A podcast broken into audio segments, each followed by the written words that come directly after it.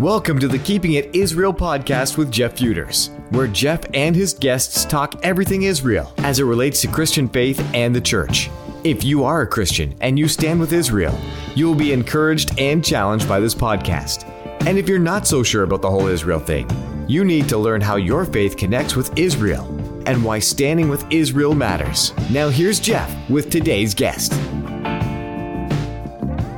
Well, welcome back to the podcast today. And it is hard to believe, but this is the last podcast in our series with uh, pastor and author Gene Binder from Boulder, Colorado. Gene, welcome back. I, I agree. Six weeks goes by pretty fast. So thank you for having me back. Oh, hey, it's our pleasure. And if you've uh, missed any of these podcasts, you're going to need to go back and listen to the last five. But we've been talking about Gene's book, Connecting the Dots. And uh, that's something that you're going to want to pick up because. Um, in this podcast series, we scratched the surface of only five of the seven foreshadows that Gene talks about in the book. Gene, um, as we have done in the last number of weeks, could you just give us that quick sort of overview of the three episodes and the seven foreshadows so that everybody kind of re- is reminded about what we're talking about? Sure. So if, if uh, you're tuning back, you recall that the, the book looks at history in the Bible as uh, one beautiful, seamless love story, not two stories, um, not a Jewish story that became a Christian story, but one story from beginning to end, from the book of Genesis to the book of Revelation. And it basically takes kind of a you know 30,000 foot drone's eye view of that history. And specifically, it looks at the role that the Jewish play throughout the entire story. And um, it looks at it uh, kind, of, like a trilogy, not kind of, it. Look, God's story plays out like a trilogy. Um, in in three episodes. Uh, the first episode are prophetic pictures of the past, which we typically call the Old Testament or the Hebrew Scriptures. Uh, those become uh, messianic fulfillments in the mess- messianic era that we live in today. That began when Jesus, Yeshua, showed up 2,000 years ago. But we have one more episode to go before this story concludes, and that is the story of New Jerusalem uh, once the Messiah returns, establishes his eternal kingdom.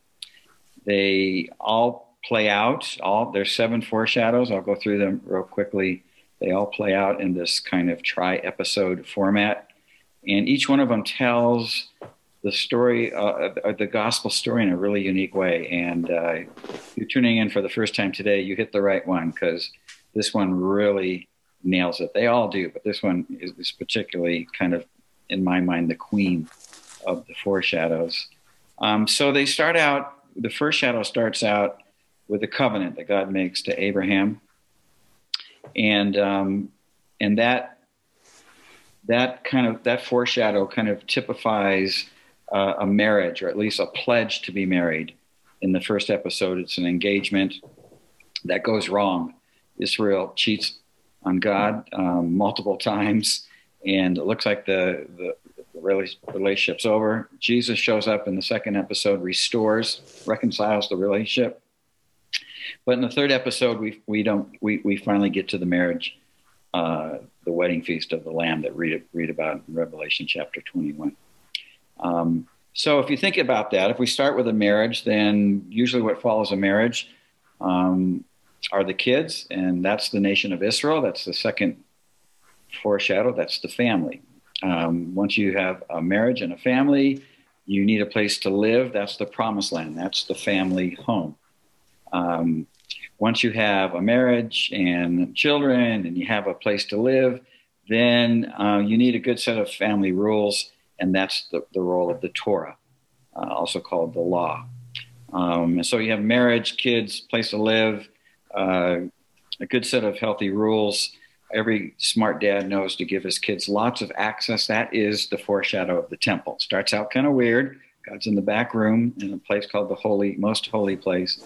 But as we move through the, the other two episodes, it gets closer and closer until finally you can't get any closer to God. Um, and it, that's a beautiful foreshadow as well. Um, then we have the Sabbath, which are the weekly family times, but but uh, we frame it in a way that it moves from from a 24 hour uh, day of rest to uh, and it's not really resting like jumping up on the couch and taking a nap. That's not what God did after he rested from creation. He's been managing his creation ever since. It's 24 hours to live differently, to live to serve the Lord, to be with your family and friends. In the second episode, that moves to um, 24 7, 365 days a year, uh, resting, that we're ceasing from our own works. That's how we find salvation, is we cannot work our way to God. We have to stop. And then finally, that third episode, um, there is we're always going to be um, giving our time and energy to God and the family that He's trying to create here, which is the ultimate purpose of uh, this book is demonstrate God's plan to make uh, an eternal family. So today we come to the feast, and um, I call this the family reunions, but I also kind of have a tag that it's it's all about going home. Um, this is this is a foreshadow that, that actually talks about all of God's plan throughout the entire course of history to get us back home. We we're I don't know if you ever thought about it, but we are the not yet home people. Um, we will one day, you know. Peter calls us aliens and strangers. Uh, some of us, some of us are more alien and strange than others, but I probably fit that category. You do too, Jeff.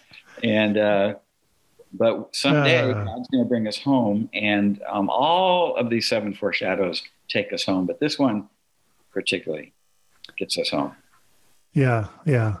Uh, it's it's this has been an amazing journey, and uh, of course, um, if you've if you've read the book like I have, uh, this is the one we've all been sort of waiting to get to. But uh, I know that you're going to enjoy this today if you're watching, listening.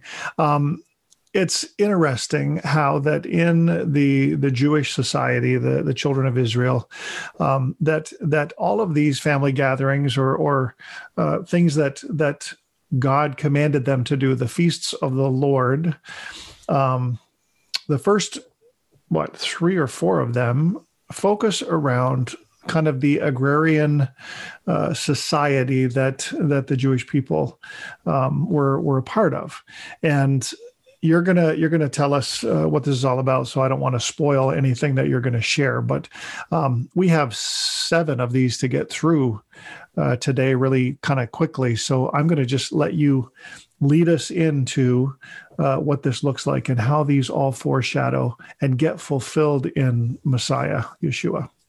Sure, sure. And I think we got we have plenty of time to get through all of these. Um, so no no panicking here. Okay. All right. Watching the clock. I think we'll we'll get get to about the same amount of time. I would like to say, you know, this whole idea of not being home yet comes from from Father Abraham. Um, I don't know if you know this or not, but he he's called the first Hebrew, and the word Hebrew in Hebrew is Ivrit, um, and not, it's also the, the, name for the language as well, the Hebrew language, Ivrit, but the word Hebrew. And he's, he's called the first Hebrew. And we're also told um, that God came to him, and he came to him. I'm just trying to, to in Joshua. Joshua kind of retells this story in Joshua 24 3. He says, I took Father Abraham from the land beyond the Euphrates and led him through Canaan and gave him many descendants. And so he's talking about when God came to Abraham and made a promise to him, he told him to to cross over or go beyond the Euphrates. The, um, it's it's thought that that that Abraham's the, the, the word Hebrew comes from Abraham's great grandfather, Ever, um, and um, it's interesting because the word for beyond is Ever, to the land beyond, or or the, or cross over the Euphrates.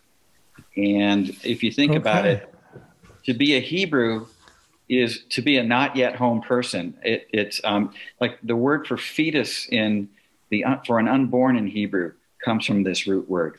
Uh, in soccer, in in in in uh, in the game of soccer, when you get a penalty, uh, it's called avera, and it means that you've crossed over a line.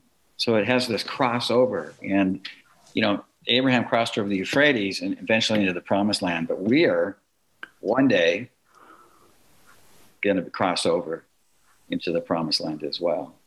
And uh, I decided I'd say that because it, it, it will mean something as we as we talk about the feast that we are the not yet home people. Eventually, we're going to cross over that spiritual Jordan River, and uh, our feet will land in the promised land, the eternal uh, New Jerusalem. So, anyway, I like it. I like it. Not not to derail you, but but uh, you know when you say you say not yet people, uh, it makes me think of of uh, not yet home people. Not yet home people. Not yet home people. Okay. Okay. Not yet home people. But it also makes me think of of Yeshua and and his words about the kingdom. And maybe that's going to become part of this, but uh, carry on. It will. So um, these three episodes play. I'll, I'll, I'll, just kind of give a spoiler about what in episode one, the prophetic picture of the of the past. Uh, we it's, it's a gathering of the crops. These are all you know. The feasts are like a mix of agrarian and spiritual observations, you know, and celebrations. It's kind of an odd mix, and it goes in and out of these two things. And so, but it's all about gathering. And in the first episode, it's about gathering the physical crops, the actual harvest crops, grain harvest crops. In the second episode, it turns into gathering souls.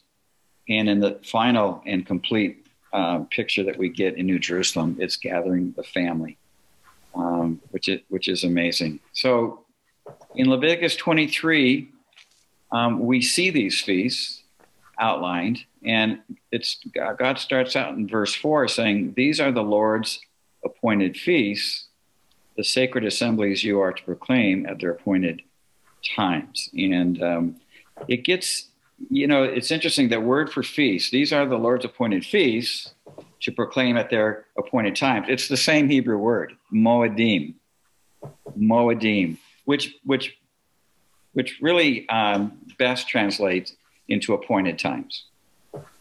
That there's something okay. mysterious about these things. They're, they're, they're, timetables. They're appointed times, just like in Ecclesiastes. There's a there's a time for everything and a season for everything under activity under the, the heavens. You know, these are appointed times. The seasons have appointed times, the stars have appointed times. It's, it's fascinating to look at what in this universe has appointed times. I mean, if there were no appointed times, you and I and everybody else on this planet wouldn't be alive. But we have this cycle that we go through, um, and that's what the that's what uh, an agrarian cycle is all about. It, it is something that goes every year, and I'll talk about that just a second. But one thing I want to point out is a lot of people say these are the Jewish feasts, and they're really not our feasts as Christians. Um, but this is what the text says. The text says these are the Lord's Moedim. So they're God's. And I usually, when I speak, I say, How many of you uh, follow the Lord? and of course, it puts in everyone in a box. I do. Okay, so these these are important to us. I think if God wanted them just us to just dial in that these were for the Jewish people only, he would have said so. These are God's appointed times, and and they're they're pretty amazing. So I think the first place to start is that the very first one begins in the spring, and that's Passover. In in Hebrew, it's pronounced Pesach, Passover. Um, I mean, literally, the word Pesach means that when the Jews marked their doorposts from the angel of death coming for all the firstborn in Egypt, the angel of death would pass over their their homes. Uh, a lot of people think it's a you know it's it's a, a, very much more complex word, but it's not. It just literally means pass over. But but it's so important to talk about when God starts these and when He ends them, and He starts them in spring. And if you think about it, you know, you and I, uh, I don't know where, where everyone else is living, but we're we're in the middle of a pretty strong Arctic weather front. Has it hit you where you're living? Yeah. Yes. Had, yeah. I, I, went to church last week. I left my house. It was minus six, which is really rare for Colorado. Um, And can I share? Can I share? To this morning was the coldest the coldest morning of the winter so far here where I live in uh, Barrie, Ontario, Canada, and uh, it was minus 18 Celsius. Uh, which is 18 below freezing in our in our degrees. So um, so it was chilly today, and yeah. we got about 10 inches of snow yesterday, or yeah. 20 centimeters which uh, a little over 20 centimeters. So, yeah, we're right in the middle of the vortex. And I mentioned to you when we first got on here that Jerusalem is getting snow today. So, so we can identify with this winter, uh, this winter spring metaphor you're going to share with us right now. The appointed seasons of the year mean something, you know, and and God uses that uh, in the agrarian cycle. If you think about it, you know, the, the, the feasts end in the fall. So so basically. Um, once they're over and it repeats, we go into winter, which is where we're at. We're in the dead of winter right now. What does winter remind us of? It reminds us of things are dormant and, and dying. And in, in, you know, not so much in our culture, actually not at all in our culture, but still in a lot of cultures today, and for sure in the cultures back in ancient times, um, winter was a scary time because you never knew if you had enough supplies to make it through the winter. And so it's like, are we going to make it? You know, do, do we do we do, do we get enough stored away? It's running down. How long? You know, when's this going to break? Type of thing. Mm-hmm. And then all of a sudden, spring comes on the scene. And you know, grain starts popping out of the ground. Um, animals start having their foes, their their their babies, their yearlings, um, and it's like it's hope, right? There's hope now. Mm-hmm. We're yeah, going right. be okay. Right. We're to be okay. Well, this is how this is the season that God chose to bring the Messiah to the cross with a statement that we're going to be okay. Right? That's what that's what Passover is. Passover falls, you know, typically um, late March to to the middle of April on our calendar, but it's in the month of Nisan. So Exodus 12, 2, uh, God says to Hebrew, the month Nisan is to be for you the first month, the first month of your year. He told that to Moses. Now, we, we have our first month in January, and sadly, uh, most Jews today celebrate their first month in September on Rosh Hashanah, right? Rosh Hashanah, head of head of the um, of the year. But that's not that that that is not a, a, a feast that God gave to the to the Jewish people or gave to us. That came later on in the Babylonian exile. The biblical New Year is is the month of Nisan, where Passover falls. That's the first of the year. So if you think about chronologically, how does the years work? It, it goes from spring to winter, mm-hmm. and then winter begins to dissolve, and spring comes, and then we have Passover. So what is Passover? Passover. I'm just going to talk real quickly about what they mean in the Jewish world, and then we'll talk about how they got fulfilled. Okay, so Passover or Pesach is a is a um, commemoration of God delivering the Jewish people out of slavery from Egypt. And if your listeners are not aware, um, God comes to Moses. Moses was was living in Pharaoh's household. He ends up killing an Egyptian, and he flees for his life and uh, some 40 years later, he has an encounter with God with the burning bush. And God says, Hey, Moses, if I got a job for you, you're going to go back and you're going to tell Pharaoh, let my people go. And there, you know, there's a whole great story for that alone that we could spend a long time talking about. But Moses goes, and uh, you know it's not easy. It takes ten plagues, and but in the last plague, where the angel of death comes and takes every firstborn, every firstborn, right? It wasn't just Egyptian firstborn, it was every firstborn in the land. Uh, the only way that the Jewish people could be protected is if they took an unblemished lamb, slit its throat, took its blood, and marked the tops and the sides of the doorposts of their house. And if they did, the angel of death would pass over them. If they didn't, it wouldn't. And um, I can, I can, you know, it doesn't say so, but I can imagine that some people didn't. Um, and if they didn't, then they would t- have the same consequences that happened to the Egyptians or anybody else living in the land, for that matter. So that's Passover. That's really a one day feast on the 14th of Nisan. The next day is the Feast of Unleavened Bread. That's the second feast. That lasts for seven days. And um, we call that Hag HaMotzah, or the, um, that's where we get the word matzah from, the holiday of mm-hmm. the matzah. Um, and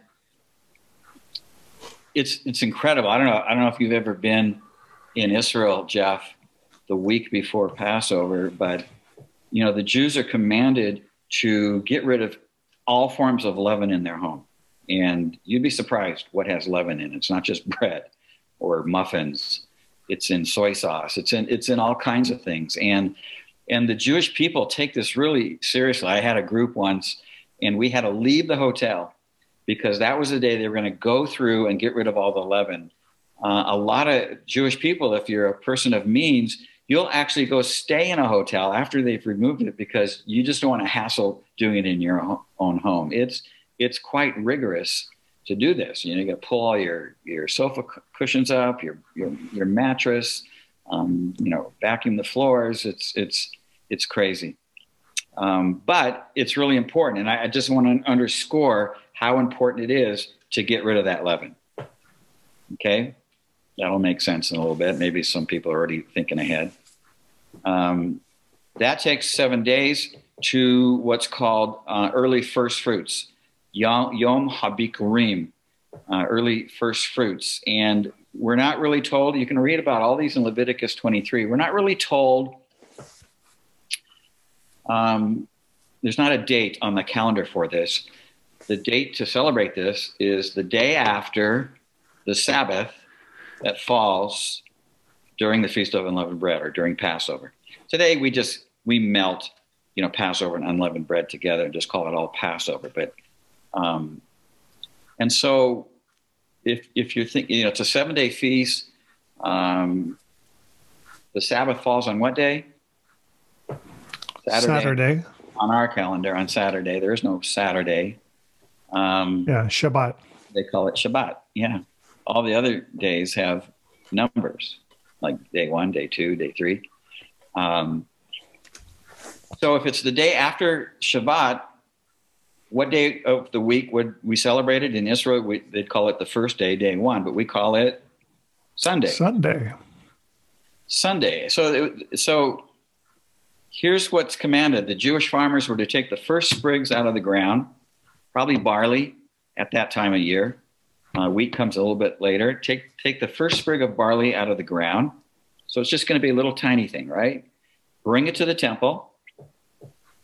Give it to the high priest, and he's going to make a wave offering. And it doesn't say this, but the idea behind the wave offering is this: if God is faithful to bring these first sprigs out of the ground, he'll be faithful to bring the rest of the harvest later on. You could see how that'd be a blessing to a farmer, right? That's kind of a mm-hmm. promise that the rest of the harvest will come. And so from that point on, then you start counting 50 days. It's called the counting of the Omer. 50 days. And um, and there's a prayer that's said every day, and then you end it with with Yom Achad, which would be day one. And then the prayer next day, Yom Shani, and you'd go day two. And it's like it's like a count, it's a count up, but it's basically a countdown. You're counting to something. What are you counting to? You're counting to the fourth uh, feast, which is in Hebrew Shavuot. Um, if you're if you're a Christian and you read your Bible a lot, then you you you'd find this feast in Acts chapter two, where the disciples are in the upper room, and it's called Pentecost, which means it's Greek for fifty. but we're counting off 50 days. Mm-hmm. And it's like a countdown.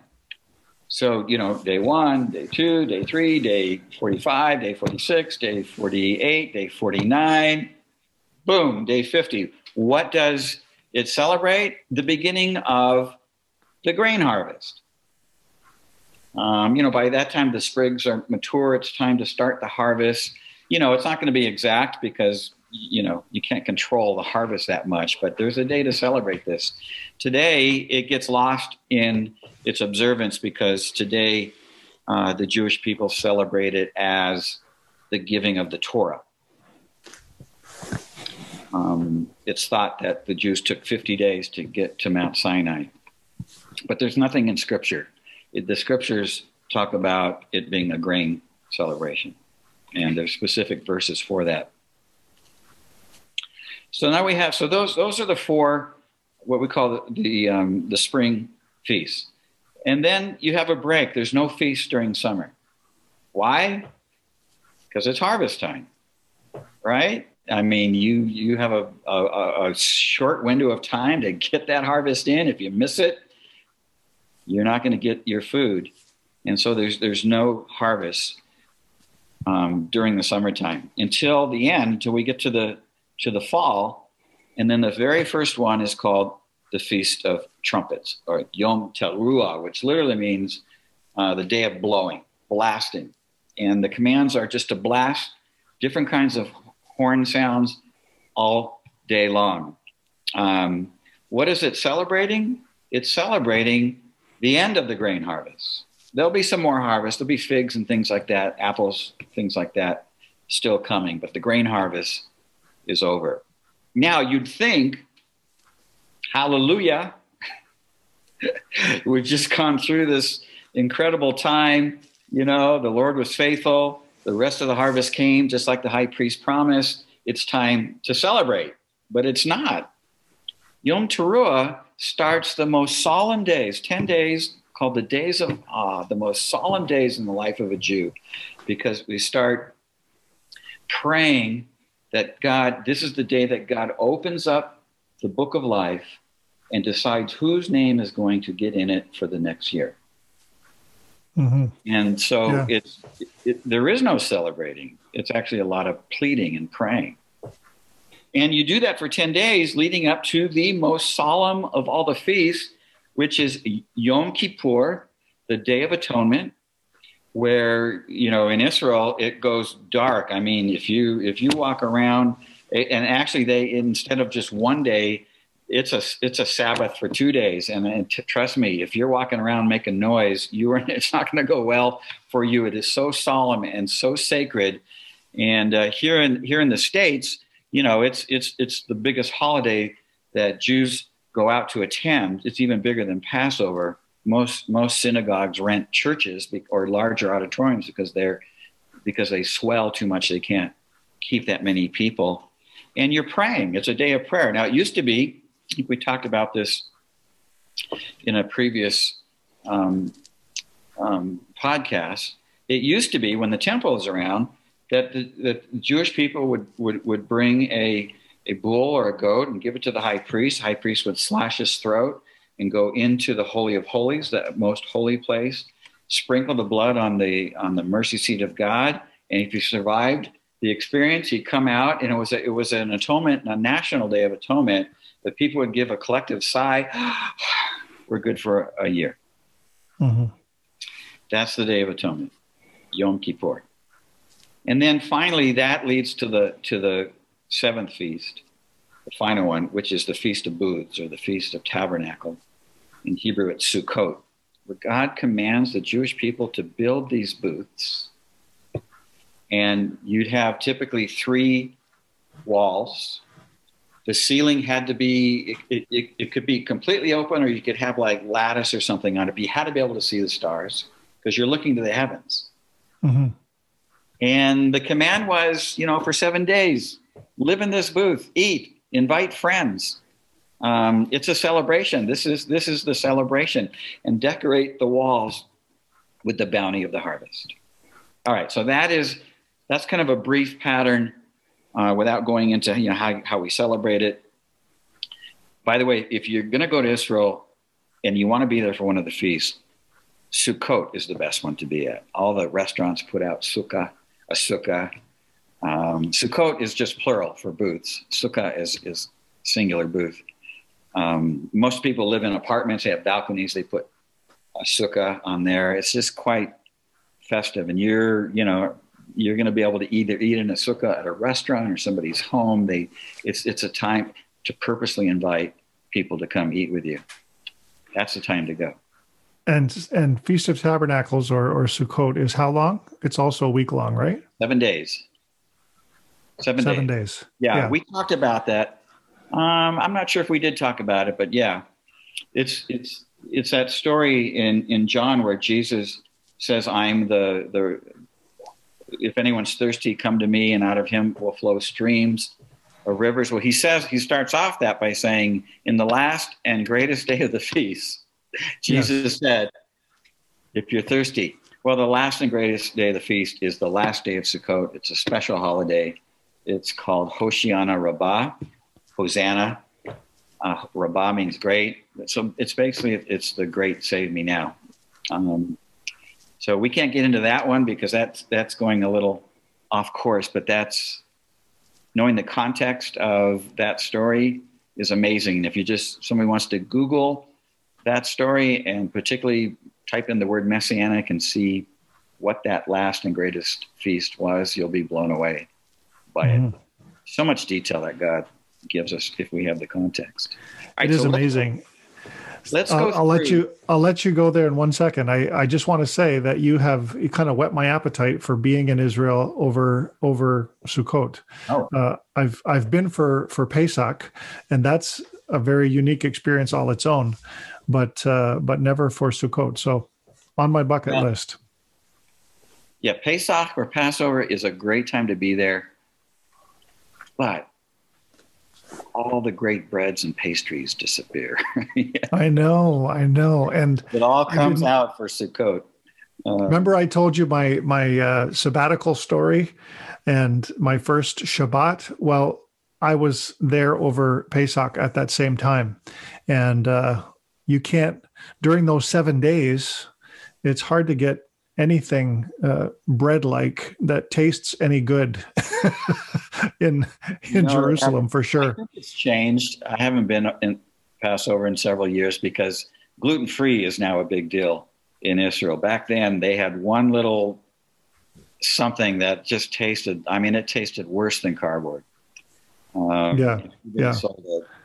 if you wanted anyway, something like that. Yeah, but we digress. Yes, we do digress. And here's what we're going to do. The conversation with Gene today went on so long that we thought it would be better for us to really put this into two podcasts. And so today you get the overview of the feasts. Next week, we're going to talk about how Jesus fulfills all of these and how this incredible foreshadow of the feasts is one of the most amazing things in Scripture as we look forward uh, to the future and understand all that Jesus has done for us and all that he has fulfilled through these amazing appointed times or feasts of the Lord. Hope you enjoyed my conversation with Gene today. Thanks for joining us for the podcast. And listen, don't forget to go get Gene's book. That is boldjourney.com slash books, boldjourney.com slash books, plural. And uh, you're going to want to pick that up because we really have just been scratching the surface. I've said this a number of times, but you really are going to want to read the book. And I know that uh, you'll get the best deal there at Gene's site. You can also get a Kindle version on Amazon, and we encourage you to check that out. Listen, last thing, we are a ministry. We're a charity who helps ministries in the land of Israel.